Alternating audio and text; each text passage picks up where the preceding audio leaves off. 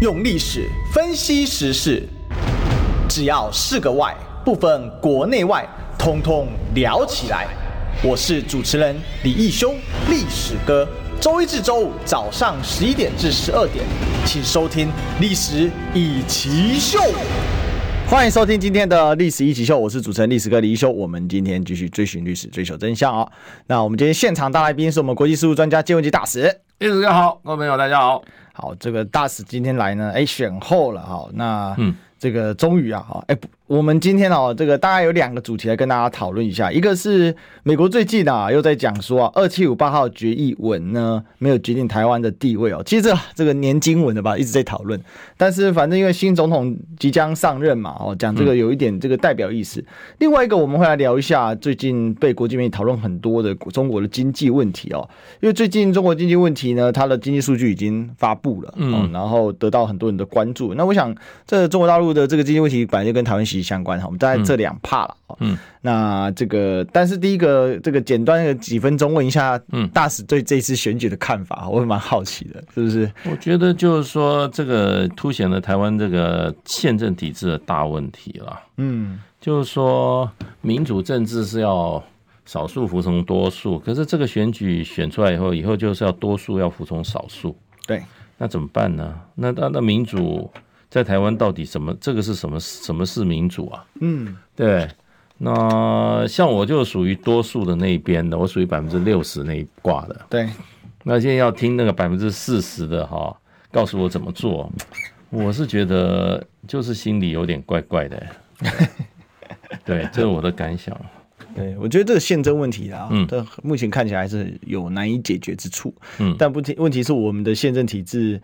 这么多年来哈，几乎完全没办法修啊，因为不是几乎就是没办法修，因为太难了，修息门槛高，弄得太高了哦。嗯，那我想这个短期内大概也很难解决这个这个状况了哦。嗯，那不过我最近倒是有个新的跟感想，有些人就说哦，那个我不管了哈，嗯，我也不要，我才不管你什么政不政党轮替哈。嗯，那民进党很可恶是你的事情啊，那我就是想要支持我心目中的那一位。其实我觉得这是可以的，嗯，可是。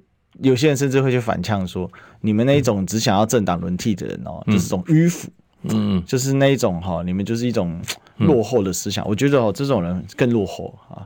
那如果是这样的话，你喜欢一党专政，你就搬去北韩比较快啊，对不对？这个金家永远执政不是很好吗？徒子徒孙，那么白头山协统，哎，我们之前在那我们在历史哥频道聊过嘛，对不对？白头山协统啊，从从上到下哦，这个都不用换的。我觉得真的。”这种想法其实是很不好的，就是你自己爱投什么，你有信仰哈，那个会有偶像，那个没关系，对吧？那个也没办法，这民主小会有些安那样。哦，但是如照照这个什么这个这个这种说法，还跑出来呛人就不好了啊。所以这个是跟大家分享一下这个感觉啦。嗯，因为我在看到这种想法的时候，我觉得说你你自己关起门来吓你自己也没关系哈，你自己要感动自己也没关系，但是你跑出来呛，还理直气壮呛别人，我觉得。就很难看了啊，这个是我的一个感受。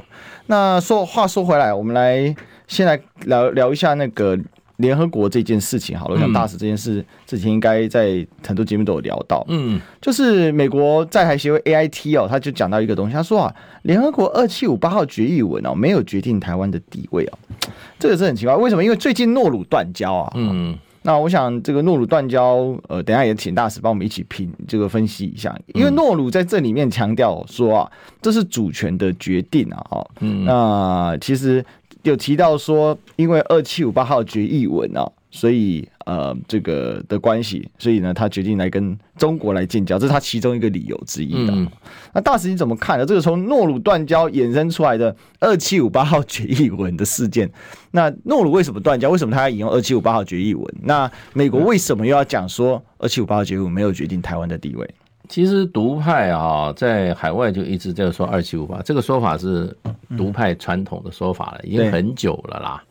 那为什么会变成这个变成一个议？因为美国国会议员啊，在这个独派在美国游说之下，通过一个立法，也把二七五八号也决议哈。对，所以这个没有解决台湾的台湾在联合国中的地位问题啊，对不对？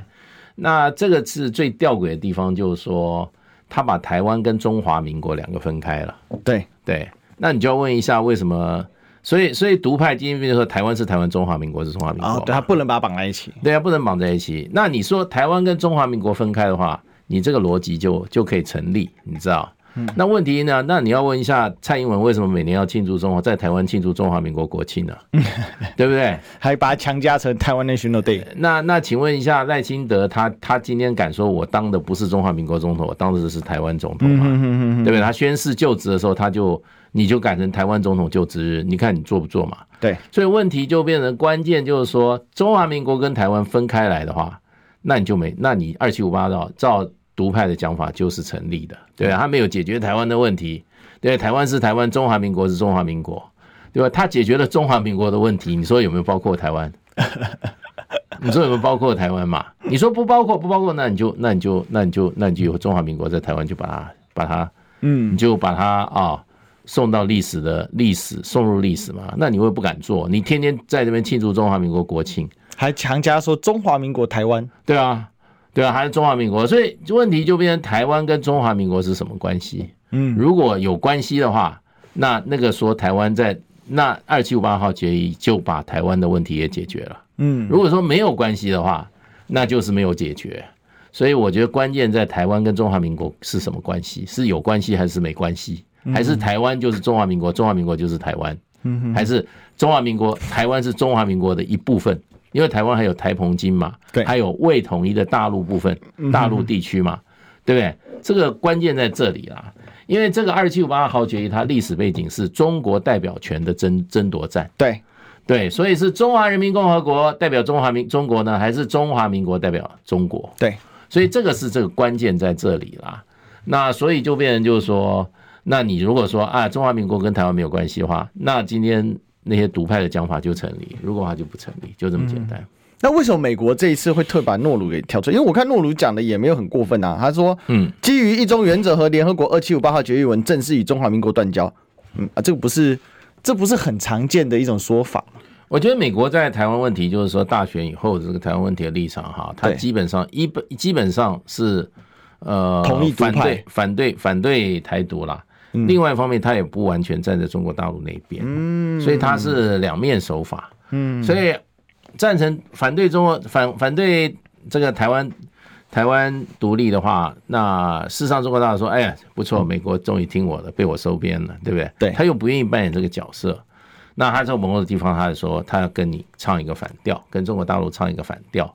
所以呢，我觉得这是美国现在的两面手法啦。嗯，那二七五八问题，我不晓得是记者提出来的呢，还是还是罗森伯格自己自己主动答的。嗯，我认为他不太会主动答这些问题啊。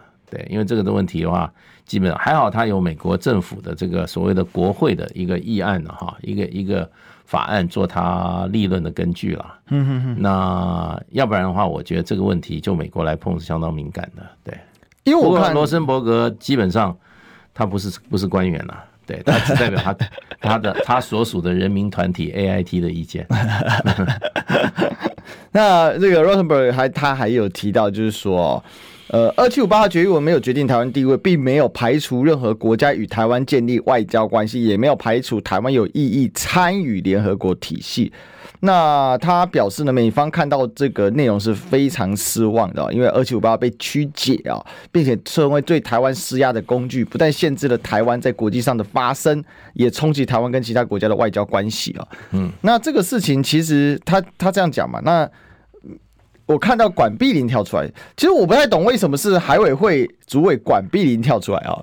这不是外交部长的工作吗？吴钊燮嘞，不是还啊？可能还在震怒中。海委会太闲了嘛，没事干呐、啊。嗯，那海委会主委管碧玲呢？他呢竟然对这件事情呢、啊，那就是说真的，这件事跟比较跟他没关系啊。好，好了，这个你也可以说跟全台湾人民都有关系了。嗯、他说，二零零七年时候，台湾透过诺鲁表达想参与联合国，当时诺鲁不认为二七五八号。决议毁灭台湾主权，今天却重拾潘基文错误，着实今非，令人叹息哦。为什么讲这个呢？因为呢，他们他其实提到一个状况，就是说。这个潘基文哦，在二零零七年三月的时候，台湾有透过诺鲁哦转达说，希望加入消除对妇女一切歧视公约啊，那就简称妇女公约了哈。那这件事情呢，当时潘基文的回文就说啊，呃，联合国二七五八号决议文认为台湾为中华人民共和国一部分，无法受理任何代表名称为中华民国挂号台湾者且加入啊。那这个这个事情，我觉得非常有意思。大嫂，这一来一回，算蛮也蛮精彩的啊。这个啊，基本上就是民进党缺乏远见了。他越是去跟联合国去挑战啊，嗯，联合国就形成越多的实实践，这就解释二七五八号决决议的这种哈国际法效力的文件。所以我们以前在搞国际组织的时候，我们就说，你基本上你不要逼他表态，不要表态出来就是潘基文的这个态度。潘基文可不是普通人啊，他不是像你这个罗森伯格是民民间民间团体哦，潘基文是联合国的秘书长，对，代表联合国对二七五八号这个决议案的一个解释啊，官方态度。对，他基本上台湾是中华人民共和国一部分，这是联合国秘书长解，就代表联合国啦。嗯哼，所以那个时候我们基本上我们在从事联合国工作的时候，我们都说，我们长官就好，你不要逼他表态，你越逼他表态啊，他形成的国际实践越多哈。以后在国际处理这个哈有关台湾的中华民国法律地位的部分哈，他就累积更多的市政啊。潘基文那时候写了，然后谁谁谁写，谁谁谁写，就这样。所以这个这个叫什么？这个海巡署署长还是把海委会海委会啊，管还是还是管一点海洋吧？你不要在这边在这边闹了，这个对对台湾只有害没有利了。对这个哈不懂就不要在那边啊插嘴了。但他还提到另外一个事证，他说啊，零七年的时候，因为当时不是有个陆联公投嘛，嗯，对不对？那是阿扁提的啊，嗯，然后一样被联合国秘书处在七月二十三号退回啊，嗯，呃，当时就记者就跑去问潘基文说啊，你为什么要把它退回？他说。啊，因为联大就是二七五八号决议啊，中华人民共和国是中国唯一合法的代表，而台湾是中国一部分。这一次讲得更清楚哈，他直接告诉你说，唯一合法代表就是中华人民中华人民共和国啊。那但这这就是二七五八号决议的内容。我不是我们要灭自己威风啊，但是这被他的解释就这样这种方式来解释啊。对，他里面本来也没有讲这这么多啊，而且你逼着他去继续解释啊，解释都是对我对你不利的啊，所以何必做这种傻事呢？所以我觉得这种东西就变成，就是说，它已经是一个紧身箍了。嗯，你越去挣扎，它锁得越紧。对，你要想办法。这个东西是斗，这个是要用智慧跟知识的。嗯哼哼。你说这个海洋，海洋搞海洋的海洋也搞不好，还来这个捞过界搞外交，那只有只有造成更多的更多的哈负面的影响出来了。嗯，然后这里还有故事哦，我觉得管碧玲这故事很有趣，我们一个一个来请教大师。然后后来管碧玲他又继续写，他说啊，可是呢，后来美国在当时同年八月的时候就要求啊，这个向联合国秘书处发了九点。声明哦，嗯，但是是向联合国副秘书长哦发了九点声明哦，表达同时啊，表达美国拒绝接受联合国要求各世界组织承认，无论从哪一点看，台湾是中国不可分割的一部分。嗯，无论从哪一点看啊，好，那这个好像不是潘基文讲的，但他也只发给副秘书长，奇怪，为什么不发给秘书长啊？那日本、加拿大、丹麦、荷兰、西班牙都批评丹潘基文说错话，他然后这。这个是管碧玲讲的，他说潘基文后来也向美国驻联合国代表处啊、承认，那联合国秘书处不当诠释二七五八号决议，并保证联合国不再犯同样的错误。然后他顺便还批评了二零二零年当时的世卫的秘书长啊谭德赛再次扭曲二七五八号决议啊，我们还有反击啊。当时这一段很好玩呢，你怎么看这个后面这个发展？后面都于事无补了。我觉得联合国就是这个立场，嗯，你越去你越去逼他，就这个立场，对。那那美国要求联合国道歉的原因是什么？美国事实上的话，他认为有一些有一些解释他不太接受嘛，因为美国只是怎么讲呢？美国只是他认知台湾是中国的一部分嘛，他 acknowledge 嘛，他不是 recognize 嘛。那你联合国是什么？联合国是国家的整整体，所有世界主权国家的一个集体意志，嗯。那所以联合国的表态就变成所有国家集体意志。那就美国来讲的话，美国说我只 record，我只怎么样 acknowledge 台湾跟中国大陆的关系嘛。那所以这跟他的跟他的立场不太一样啊，所以他就他就表示异议啊，他也没有说错在哪里啊。嗯哼哼啊，他有日本有说错在哪里吗？他也不敢说。对，因为日本的话是承认台湾是中华人民共和国分割的一部分哦。对日本的跟中华人民共和国建交的时候，他是做的这样子的表述哦。嗯哼哼。对，那还有很多国家跟中国大陆建交的时候，他的这个建交公报或者说是建交这个这个协议中间的前言，都是一定是承认台湾是中华人民共和国不可分割的一部分嘛？对啊。对，我觉得这是很有意思的，就是说当时这样的交锋，但但是似乎也没有办法改变，因为。后来谭德赛隔了那么多年，还是一样用一样的说法跟一样的角角度。然后美国那个时候要求联合国秘书处道歉，是说无论从哪一点看，台湾都是美国不可分的一部分。他拒绝接受联合国要求世界各组织承认。但其实潘基文说那个时候他也没有要求世界各组织承认，他只回答你的问题而已。对啊，他是回答问题。他回答说：“我为什么不能接受你的申请书？也很简单，因为台湾属于中国的一部分，而这个中国现在叫中华人民共和国。”我是觉得要管要去玩台湾的国际法地位哈，基本上哈一定对两岸带来啊呃很大的冲击啊。对，这个是蛮蛮敏感的一块，哎，因为事实上你要在联合国，第一个你联合国是一个集体承认的地方，所以我们叫我们叫外交承认哈，通常是双边的外交承认。我把你一个国家搞定，你给我 recognition 就好了，所谓的 jure diplomatic recognition 说法律的承认，外交法律承认啊，那这个哈你就搞定了。可是联合国它基本上，它如果认定的地位的话，就是 collective recognition，就是集体的对你的地位的承认，嗯，对你的这一个法律地位在国际法的地位的成立承认，所以它的影响力最大，所以。双边比较容易，多边是是有很大的问题的啊。那问题就变成就是说，独派一直想要去突破突破在联合国上面，你知道？其实当时在国民党执政的时候，李登辉的时候啊，那个时候外交部李登辉他也说啊，我们来推动参与联合国，重新参与联合国。对，本来说是加入，后来变成参与。你知道为什么变参与？你加不了，因为因为联合国讲国际法法法的。加入叫 accession，accession 就是申请成为会员，participation 就是你可以参与他的活动，不一定要有那个 legal status，有那个法律的地位。你要有法律地位的话，联合国只接受主权国家作为他的会员，对不对？那如果你变成你就你主权国家，那你要用中华民国还是用台湾，对不对？你用台湾的话，从某种角度上，你就是正式对国际社会在法律上宣布台湾独立。对，嗯，因为这个是这个就是这样子，它法律的意涵就是这样，所以那是一个独立的动作啦。那可是一种是 independent through back door，就是你走后门去，而不是修改宪法。哎，国际都承认我们台湾了，所以我们是个国家。嗯，所以其实玩玩联合国这个基本上其实就是统独在在，就是一个独派的一个另外一种达成台湾独立法律上台湾独立的一个一个方法。嗯哼哼，所以这个是很敏感的。我是觉得，就是说，这个问题就变成以前在在外交部讨论的时候，你知道，你知道那时候前副反对，你知道为什么？他说啊，两岸关系的位阶大于外交关系。你记不记得他讲过这句话？哦，他说对中华民国两岸关系的位阶大于外交关系。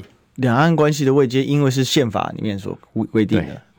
但外交关系并没有写在宪法里面，对，所以从法从自我法理前夫那个时候，你就可以看他的学养是很深厚的。对，现在的官员有这种程度吗？我好怀疑，现在都听不懂了。以前我们一听就懂了，可是所以所以哦，真的呀，所以所以当时联合国案的时候，那个时候，嗯，那个时候李登辉找我们另外一位次长啊来做主推的，那时候部长连连连前夫他就讲了这句话。我这我认为这句话也是前夫的历史定位。他在处理台中华民国在台湾的外交关系的时候，他讲过这么一句话，他说：“两岸关系的位阶高于外交关系。”嗯哼哼哼，对，他认为这个参与联合国是两岸关系的问题。对。大使，但从这件事情往后延伸，就可以看到一个问题是说，当我们把小两岸关系跟大两岸关系绑定的时候，嗯，等于我们是对自己宪法的一种打压或者是降解。因为小两岸当然就是指两台海两岸嘛，呃，台湾跟中国大陆；大两岸就是指中美嘛，嗯，这个其实是对岸的用法。其实现在美国人现在也在用，嗯，那我们台湾相关学者很多也这样跟进嘛，嗯，但问题就是这两个都叫两岸关系，但事实上它是不一样的一个本质，嗯。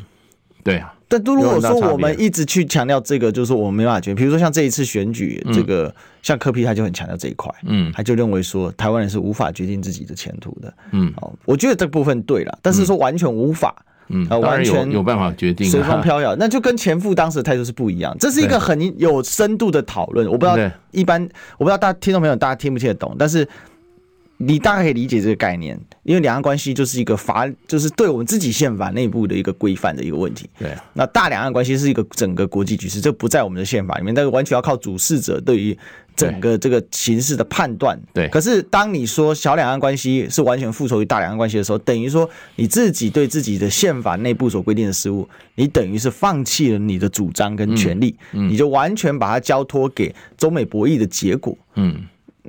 我我这样解释，大大使你怎么看？对，没错啊，没错啊，基本上搞台独就知道靠自己力量不够啊，基本上就靠美国啊。哦，所以如果我今天放弃小两岸关系的主动性，然后依托于大两岸关系，事实上它是一种台独思想。对啊，一向是这样啊，就希望，Okay. 而且台独很希望美中打起来啊。嗯，对，所以这美国人也知道，因为台独独派在美国有些讲法讲得太太清楚了。对。对，发怕啊！美国跟中国关关系一坏，他台台湾独立机会就来了。哦，对，这个是独派常在美国，尤其像发怕，他们最喜欢讲这个。对，所以美国就讲了一句话，说只能狗咬尾巴，尾巴不能咬狗。嗯，对啊，你们想玩美国没那么简单啊，你只能被我玩，不能你来玩我啊。嗯，对，所以所以美国事实上的话，他必要时候他就会他就会把他会刹车的。那不过那个时候，我就这样当时推联合国案的时候，李登辉开始的时候，他找那个次长，次长就说他的理论基础是什么？你知道，前夫是说两岸关系高于位阶高于这个外交关系，另外次长说我们推动的是以一个中国为指向的阶段性两个中国政策。你有没有听过这一句话？哦，一个以一个中国为指向性的阶段性的两个中国政策。哇，这个这个有点在打乒乓球喽。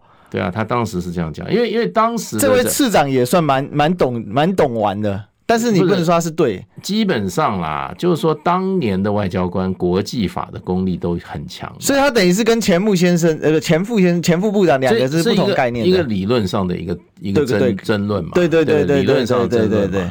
那他说我是以一个中国为指向的阶段性的两个中国政策。OK，他他认为。两个这个中国，一个中华人民，一个中华中华人民。我没有放弃最后的统一，可是我现在呢就要接受这个事实。他这个说法其实是偏向所谓两韩关系的处理方式。没错，没错啊。这里面事实上在外交部内部高层也有过讨论呐。嗯，你不要以为外交部是外交是一门什么就是说吃饭吃饭喝酒的这个行业，外交部是高深的知识为基础的。那惨了，这吴钊燮一个字都听不懂啊。吴钊燮啊，全部都是中文字，这听起来只会生气而已。那你看当时，当时对于联合国案子，然后呢，然后我们每一年参与联合国案，我们就改成用 participation，不用 accession。对，你要英文国际法上 accession 就是加入，对，中文翻译有加入，participation 没有不是一个法律名词，嗯哼，它没有一种所谓的哈 status 的获得的这个味味道。你知道这最重要，法律最重要，先把它定位，你的 status 是什么？你的你的。你的法律属性是什么？你的法律地位是什么？你是个国家，还是一个省，还是一个实体？嗯，还是一个什么？国际法我们讲所谓的哈，它的主体，主体有什么？国家、国际组织，还有什么？最近有实体，实体 entity，嗯，entity 是什么呢？有 fishing entity，有什么？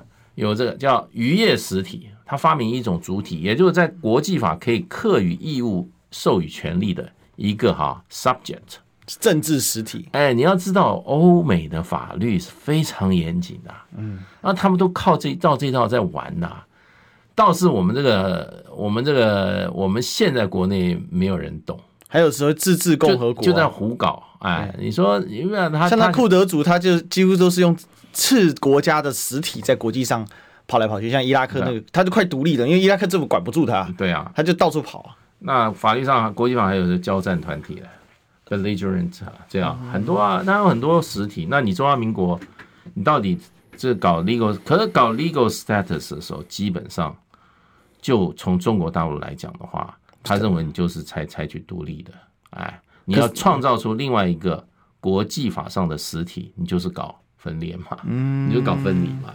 可是当年那个副部长他的说法，他就是我不是搞分离，我是以。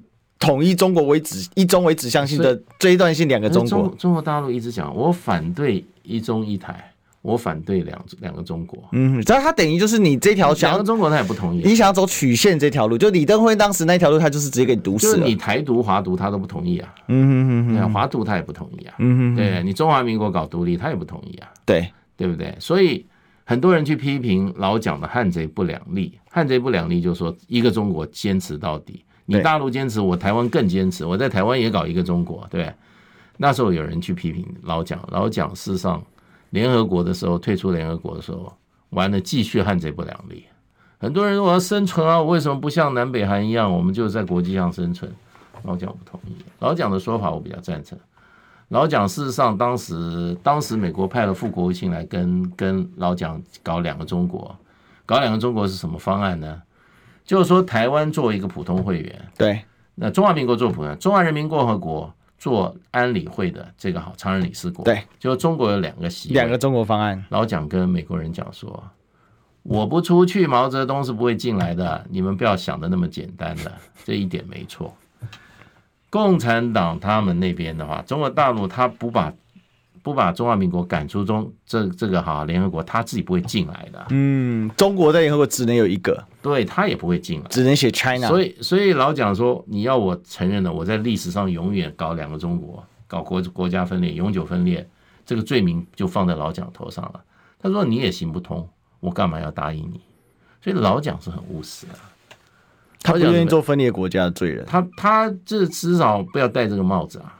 对，你答应了，你就表示要把中国永久分裂嘛，对不对？不管你是用台湾跟中华人民共和国分裂，还是用中华民国跟中华人民共和国，你就造成一种分裂嘛。嗯嗯嗯。所以老蒋其实那才是有学问的人呢，他身边有学问的太多了。嗯，你像你像钱穆这种讲得出这种这么高度的这种政治语言的哈，在老蒋身边多得很啊。你知道老蒋所有在台湾的施政，通通有极完严密完整的法律基础。他到台湾来动员戡乱临时条款，冻结什么宪法的某一些章节，然后宣布戒严。所以呢，他在台湾在台湾内部进行哈肃清台湾的这个岛内的共产党的时候，用最严厉的手段哈，基本上都有法律基础啊。嗯，所以每一个白色恐怖案件，它都有一个卷宗。都经过法律的审判，嗯，他没有把人家抓去，就是说这就就活埋，没干这事儿，全部是审判案件啊，公务人员完全配合，因为他的法律基础非常清楚。那这个这这个这一位老蒋的这个哈，这个法律专家叫应该叫吴健雄吧？嗯嗯嗯，当年在欧美念念法律的时候，他的教授说这个人是个法律天才。嗯，老蒋治国是法律第一的。你还以为他是用用军事手段？没有啊！怎么突然有一种这个古？我们现在台湾不是我们现现在我看到国民党，我们现在现在比如说法律就是不太行。国民党不要说了，民进党来讲的话，你把法律丢一边，你就用事实在那乱冲，你把整个法治都冲乱了嘛。你现在大家都不晓得这个国家是什么，嗯哼哼，对不对？你既然竟然出代表选举说你就是中华民国是一场是一个什么灾难是吧？嗯哼哼，对不对？那你就那你就那你就另外一个帽子嘛，你何必要在这个灾难中继续制造灾难呢？这就非常混淆的一个社会，一个国家体制一团乱，然后观念一团乱。对，那你加入联合国二七五八，你去变没有用啊，我会觉得没有用啊，就是就是让让一些政治人物他怎么讲？他可以满足一下他后面支持者的情感上的一种啊，需要满足啦，然后拿到你的支持，就这样。那对于解决问题，只有我认为就是说，是越绑越紧，因为联合国有太你一定要去挑战说二七五八是什么什么意涵的时候，联合国最出来做出来就是就是那个什么潘基文，就是潘基文的解释。嗯嗯，对，他即便你美国抗议，他也只是做部分道歉。对，但是他也绝不会推翻他的决议的，因为台湾的地位基本上，联合国安理会他处理的话是不会去处理，因为中国大陆是否决。大会的话，基本上，所以中国大陆看得很严，就变成就是说，他对台湾的这个地位地位的话，他如果到联合国大会去去去去去的话，他有足够的票数啊。嗯，所以这也是就是说，在因为他联合国的这种，它代表一种合法性的，除非你是霸权，你可以不理会联合国的。某种程度上，联合国是一个很重要的一个地方。可是问题就变，你如果说变成到联合国去讨论台湾法律地位的话，那中国大陆如果在他感觉上哈有点没把握，他就直接对台湾出手了。这也就是说，台湾有明确要分离中国大陆的这个哈动作的时候，也就是反分裂国家法里面在讲的这些问题。嗯，那等于是双保险嘛。对，我国际法跟我的军事准备都是不放弃的。对啊，你知道我们每一年我们参与联合国案的所有的所有的提案的标题什么都很有学问的。嗯嗯嗯，不是乱提啊，说哎，台湾加入联合国。好，那我们先加入一下广告。好。想健康怎么这么难？想要健康一点都不难哦！现在就打开 YouTube，搜寻“爱健康”，看到红色的“爱健康”就是我们的频道哦。马上按下订阅，并且打开小铃铛，就能医疗保健资讯一把抓。想要健康生活，真的一点都不难，还等什么呢？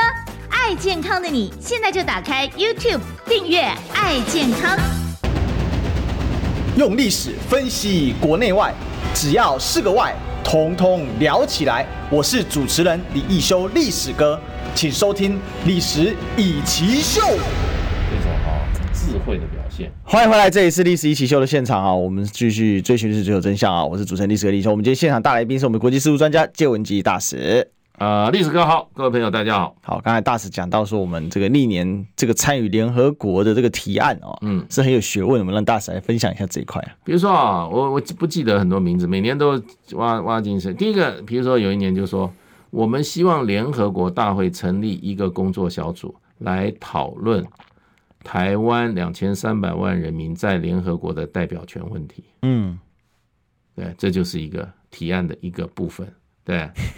那就是说，那我们建，比如说啊，我们我们另外一方面就是说，我们应该哈，就是说哈，建建议哈，成立一个哈长久性、长设性的机制，来研议啊，怎么样台湾这个哈。两千三百万人可以对联合国的工作做出具体贡献。嗯，这这就是不是说我要加入联合国啊？哦，都用 Taiwanese people 或 Taiwanese people。对对对对对。然后呢，就变成就大概都是这一类的方式。前几年呢，后来我就没有再管这件事情了。不过我们那时候有有有一些有一些研析报告，就说。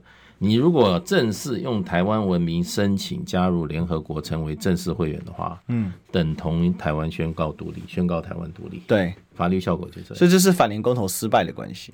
对啊，我不晓得联呃这个吴钊燮入联公投，入联公投啊，呃这个哈联合国这这个联民进党上任以后，他们是用什么什么每年的什么提案啊？提案的目，这个我想网站上可以找到了。那我想就是说，如果真的就是说要加入的话，那是有问题。当然，这个中间你知道，美国那个时候在我们要要加入国际组织这一部分的时候啊，那我们这边有一位先生，他蛮有创意，叫沈履行先生，他他提出一个叫有意义的参与，有 meaningful participation，嗯，基本上还是 participation，而不是 meaningful accession。我知道这个名词是很重要的。对，在国际法的领域，一个名词的定义差异也非常的大。嗯哼，所以还是用 participation 啊，参与啊。那你如果要用加入的话，我不晓得，呃，会有什么样状况。可是美国一般上也在讲说，Taiwan's meaningful participation。对，他说他也认为国际组织在不以国家。身份为参与啊资格要件的情况下，支持台湾有意义的参与国际组织，就是说，在那个哈，statehood is not a requirement for 呃呃 for 我我要我这个我要我 statehood is not a 嗯 a 呃 necessary 啊 element of 什么哈。of、uh, joining the 呃、uh, this this organization 哈，对，U.S. government support Taiwan's meaningful participation。这个这个这个，因为我太久没有接触这个啊，我大概大概是这样子的，嗯，所以所以这里面有很复杂的意涵跟很敏感的部分，嗯嗯嗯。那当然，二七五八现在我认为提出一个争论的话，是美国很多政客哈，美国的这个国会。对，在法律上已经把这个弄起来。我实际的用语我要看一下，因为因为这个用语非常重要，对，英文用语啊，那是不是重新检讨啊？二七五八号决决议哈，那么这些部分看美国，要不然我觉得罗森伯格他不敢提这个问题的，嗯，因为他没有足够的美国的法律做他这个发言的支撑的话，他对他个人来讲，他也是很冒险的啦，对。是好，这个但是广告不能冒险，我们来进一下广告。嗯。我关心国事、家事、天下事，但更关心健康事。我是赵少康，推荐每天中午十二点在中广流行网、新闻网联播的《听医生的话》。我们邀请到的都是国内数一数二的医疗权威，给你一个小时满满的医疗资讯，让你健康一把抓。除了收听以外，还要到 YouTube 频道上订阅 I Care 爱健康，按赞、订阅、开启小铃铛，爱健康三支箭，一件不能少。用历史分析国内外，只要是个“外”，统统聊起来。我是主持人李易修，历史哥，请收听《历史易起秀》。欢迎回来，这里是历史一起秀的现场啊！我是主持人历史哥李易修，我们继续追寻最有真相。我们今天现场大来宾是我们新闻局大使，历史哥好，各位朋友大家好。好，我们刚才上一趴有聊这个，就是美国关于这个联合国的二七五八决议的看法了哈，因为这个诺鲁断交的事情嘛。那再来，我们来聊一下最近大家也蛮夯的一个议题啊，就是说最近中国大陆公布了它的这个经济数据哦，那很多人说好像不太妙，我们大概念给念大家念一下吧啊，这个数字呢。我一下啊，来，呃，GDP 的年增率是五点二趴，好，第四季的话也是五点二趴，好，所以高于呢年初设定的五趴左右。那但是呢，市场分析师认为说啊，目前感觉起来消费复苏的力道是相对偏弱哦，那劳动市场的复苏仍然疲软哦，复苏不是很稳固。呃，更需要支持性的财政和货币政策，好来增加这个增长。好，讲的讲白一点点，就是说你可能要有一些刺激性的一个一些作为啦。嗯，好，那当然，中国作为全球的经济的火车头之一啊，最主要火车头啊，呃，这些是相当的这个重要的。呃，大陆国家统计局呢，在十七号的时候啊，在记者会上也有提到啊，二零二三年呢是顶住外部压力、克服困难的一年哦，所以呢，国民经济回升向好啊，要今年度的目标就是稳中求进，以进促稳啊，先立后破，加大宏观调控的力度，统筹扩大内需和深化。啊，供给侧的结构性改革啊，统筹新型城镇化和乡村全面振兴，统筹高品质发展和高水准安全啊，切实经济活，强化经济活力，防范化解风险，改善社会预期，巩固和增强回升向好趋势啊，持续推动经济现实重点，然后有效和量有效提升和量的合理增长，这跟过去这种。蒙着头往前狂冲的做法似乎不是很相似哦。嗯，那当然还有一个数据是人口的萎缩啦。嗯，哦，人口今年降到剩下。不到十四亿一千万啊，是十四亿八百万左右，好像是我少了两百多万人啊。嗯，那接下来可能中国会一直面临所谓的人口萎缩的这个状况。嗯，呃，有可能会再过两年可能会跌破十四亿哦，这一点是有这个状况的。嗯，那大使你怎么看呢？这一次国家国大陆国家统计局所发布的这些都这个经济数据，尤其是它这几点，嗯，我觉得这几点里面其实隐含了蛮多他今年要干的事情的一些一个方向哦。您您怎么解析呢？我觉得中国大陆基本上它这个最近有这个通缩的现象，也就是民间的消费不足了。对对，而且国际的这个市场的需求大概也下降，因为国际市场的话，像美国、欧洲市场都不好。嗯，对。那么它对中国大陆的当然产品的，中国大陆是最大的工业工业国家是啊，产品这个这个这个啊产品。卖到全世界，所以就是说，国际供应不足，国际的这个需求不足，国内的这个消费不足，当然它就变成有通缩现象。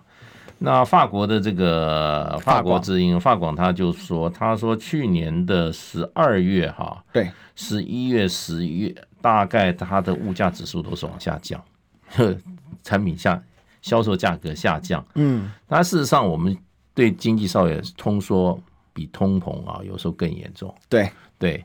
那这些问题出在哪里呢？那我看他们都隐隐约约主，只要说中国大陆房市低迷不振，嗯，那这个跟中国大陆过去政府打房啊，说房子是用来住的，不是用来炒的。然后呢，就出现了好几家，比如说碧桂园啊、恒大这些的倒闭哈。嗯，那留下了一缸子烂尾楼，让地方去去去去吸收再处理啊。那你买房子很怕被建商倒的这个情况之下，请问一下，老百姓还会买房子吗？对。另外一个啊，房价出了这个问题，政府打房以后一片怎么样？大家观望，对不对？那你就变成就是说房房市是中国大 GDP 大概超过百分之三成以上的一个哈一个占比很大，所以我觉得这个后来就变成有一句话叫什么？先立后破，你不要先打。你把房市产压下去，请问 GDP 靠谁来拉？对不对？就变成先立后破这句话，有极深的意涵。一直讲先立后破，你们不要先看了，把人家把这东西把它打破了以后啊，那你取代的是什么？所以先立后破，先立后破，我觉得这句话含有深意啊。那房市产，那基本上，呃，碧桂园我不说了，光讲这个恒大，它在国际发公司债。嗯，我一听到这个东西，我觉得说，怎么会有这么荒谬的事情呢？对，一个房地产公司到全世界去借钱，到美国市场，到这个市场去发公司债，那意思就是你拿全你中国人的钱炒房地产，你还不过瘾是吧？那还要全世界一起来中国炒房地产，绝对把你的供需关系搞得搞得扭曲。嗯哼哼哼哼，对中国的房房地产市场如何，中国的融资机构会很清楚。你会不会供过于求？如果太供过于求，中国的不管地方这个这个银行或者中央银行，它就停止融资啦，对不对？那你问题这种地方，中国本身的这个财政机构不给你融资，这个房地产公还可以到国际上来融资，国际上哪知道你的？你你这个房地产状况什么？反正你给我保证利息，我就给你钱就给你啊。所以用全世界的人来钱炒炒中国的房地产。我觉得当时这个政策，我问过很多人，我说怎么会有这种荒谬政策？嗯，那啊，那个江泽民时代就有了。江泽民是什么时代？现在什么时代？二十年以上了。江泽民只要有外资进来就好啊，因为当时是没钱，对，没钱就需要外资啊。你房地产你没有钱盖房子啊，你的我国际医院可以有可以搞到钱，你就去搞吧。嗯哼哼。可是问题就变成就是说，中国房地产供需失衡的时候，你停不下来了。外国人继续从你的恒这个恒大里面赚你的公司债的利息啊，哦，对，等于你用你你扭曲这个市场，中国的市场被扭曲，房地产市场绝对会扭曲，因为你已经没有这么多需求了，可资金还是可以不断的进来。对，那恒大就不断盖房子啊，卖不掉，烂尾楼一大堆啊，对不对？那你这个你这个这个这个问题为什么不解决呢？你如果要打房，不是用口号来讲，说啊房子不是用炒。你今天就把融资截断了嘛？对啊，你你这个恒大，你不要你不能再发海外公司债了，对不对？嗯、然后你也不要跑到香港去上市啊，嗯，对不对？你在中国用中国的这些哈投资者来看你这个房地产有没有获利的空间嘛？嗯，要不然纯炒作啊！中国本身炒房的人就一大堆了，你还嫌不够，还要把国际炒房客一起搞到中国来炒房，对，所以你就把你这个房市跟你的现实的市场市场需求就就比较扭曲了。不能够反映出的真的需求啦，所以我的问题在，我认为问题在这里啦。那你，那你这个这个房子一出手打以后呢，就造成中国大陆的最主要 GDP 的一个推动力量啊，没有错，中国是靠投资，靠这个哈，以前靠铁公鸡。那你现在政府又不愿意去去制造出很多所谓的需求，创造很多需求，用公共投资来创造很多需求，你也不拿了一亿人民币出来嘛？嗯，一兆人民币吧，对，一万亿就是一万亿一兆，然后去做这个水利工程，对不对？指定项目啊，那也就是说不乱不乱不乱来，对，不是搞铁公鸡。那你问题你要消化这个房地产，现在这个人们的对房地产的没有信心是很困难的。虽然你已经说好。啊，首贷啊，这个好，自备款可以降到三成。嗯，我以前在想，哇，大陆买房子怎么这么贵啊？像我们在台湾，我买的房子从来首贷都是差不多一成的。对，我说大陆自备款 最多两成。对啊，最多两成就已经觉得啊，不买了，这太贵，我拿那么多钱。对，大陆好像是六七成啊，而且你这个你的第二栋第二栋房你还限制更多嘛？他现在就给你开放了啊，我是觉得大陆还有空间呐、啊。他等于是想要用内需市场的这个动力，或者是内需市场的资金去填补现在这个恒大所创造出来的外资窟窿。对啊，对啊。可是这个他，可是如果说。啊，我我懂大使刚才讲意思，嗯，你因为你先搞，你搞先破后立，等于恒大受不了就挂了，对，他一挂就连同挂掉，恒大挂，碧桂园挂，他会有一个连锁效应，所以后来才赶快踩刹车的。当然啦，你不踩刹车的话，那时候你体质不可能一瞬间翻转啊，这是哪哪一个人去？这个这这也这个哪一个鸟蛋鸟蛋观音想出来的例子？社会正义永远是跟经济发展两个有很多冲突的地方啊。对对，可是你两者要调整的时候要很小心啊。对。对你社会正义一一记出来的话，那那大家都怎么都靠边站啊？可是你就是一片产业的就就就就被哀嚎了，嗯嗯，对不对？那你现在这个不准补习，好了，所有的补教产业噼啪全垮光了，你有谁敢投资啊？对，嗯，那补教不是只有中国有啊，美国也有啊，全世界都有，全世界都要搞补教啊，对不对？那你今天你要有一个替代嘛，对不对？那你的问题怎么样解决？不是说。啊、呃，只解决这个好表面现象，的根源问题要解决啊。所以这个就叫做所谓的以进促稳，就是说你一定要先进，对，你不进你稳不下来，对。然后前面有提到一个说稳中求进，对。但这个进呢，不会像之前这样子搞，对啊。那我就要一个稳定性，对啊。那中国大陆，我觉得的话，基本上。有一个问题就变，中国大陆的资本外移的很严重啊。对，不管你的管道如何，很多人有钱的就跑到跑到外国去买房子啊。嗯，然后呢，移民啊，对不对？资金外移这个问题怎么解决？当然，你就变成有一个方法解决，就是说所谓的供给供给式改革啦。对，因为有一段时间很荒谬，中国观光跑日本去，一人带一个马桶盖回去啊，神经病啊！那就问题就变成当时。刘贺他们讲得很清楚，你为什么要把这些产品搞这么稀缺呢？老百姓有需要的，你为什么在国内给他搞这么稀缺呢？你也挡不住他到日本去观光，他就带一个带一个马桶盖马桶盖回去，对不对？所以他说供给制改革就是说，你不要老百姓想什么你就把它搞得很稀缺，嗯，老百姓想要什么你就给他，你就给他，你就要给他满足他的消费的欲望。对，这个是一个很大的观念的突破，可是我觉得做的还不够。像比如说，现在中国大陆的汽车做这个高端的，我告诉你，在消费市场永远有人要追求那个最顶端的，嗯，有人就是有钱，他要买那个最高最消费消费产最高的奢侈品。你如果中国不制造，他只有买西方的，永远让欧洲的产品赚你的钱。所以中国必须要发展最高端的这个，你不要管什么社会风气，在消费市场就是如此。所以这个比亚迪在搞搞那仰望系列，仰望就卖你一百零六万人民币一台。这个卖的很，就是然后红旗也要卖你五百万，卖到五百万人民币一台。为什么有人要这种东西？这个我想到苏联时代的问题，苏联时代就是只做可以用的。所以苏联车什么很皮实耐候，但是很难做，很丑。他完全不懂市场经济啊。对，所以高端的就是全部都要从美国进来，很好笑。等等在在对抗的时候，美国人这个少量的消费卖给日卖给苏联人卖什么？卖高端的一些好好的产品，或者是消乐消费性产品，最有名叫百事可乐啊。百事可乐。对 你你你你苏联不给干一个好这个消费的东西，你我人民还是要有。对啊。大陆房地产还有一个问题，就变成地方融资的问题啊。OK，所以中国大陆才做融资机构的改革，它的中央成立了这个金融委员会啊，嗯，把它从把它从国务院里面拉回来，发才发觉原来金融这么重要，它掌握社会经济发展最主要的金流，你金流往哪里流，那个产业就兴盛，它不拿出来，那个产业就不兴盛，所以它现在要宏观调控。那你过去地方的债务为什么给了那么多地方的这些哈，给了这些房地产业，造成很多什么烂尾楼，很多还有空城。那这个问题的话，问题出在你的融资啊，嗯，而你更荒谬的，居然开放开放你这个房地产公司跑到国际上是去搞国际债，让全世界一起炒中国房地产，你怎么降温嘛？所以国内搞脱虚向实，结果把这个虚丢给国外。来来赚钱，呃，对啊，国内就国外就是那些那些草爷们也从中国的房市产也剥削了很多中国这些哈、嗯、辛苦买房子的这些年轻人的钱嘛，所以加大宏观剥削啊，所以加快宏宏观调控其实就在讲这一块，要速反应速度要快一点，对对对，不然他的已经出现问题了。啊，这些西方国家唱衰中国经济啊，他自己更严重，中国大陆好歹还有百五五点二百。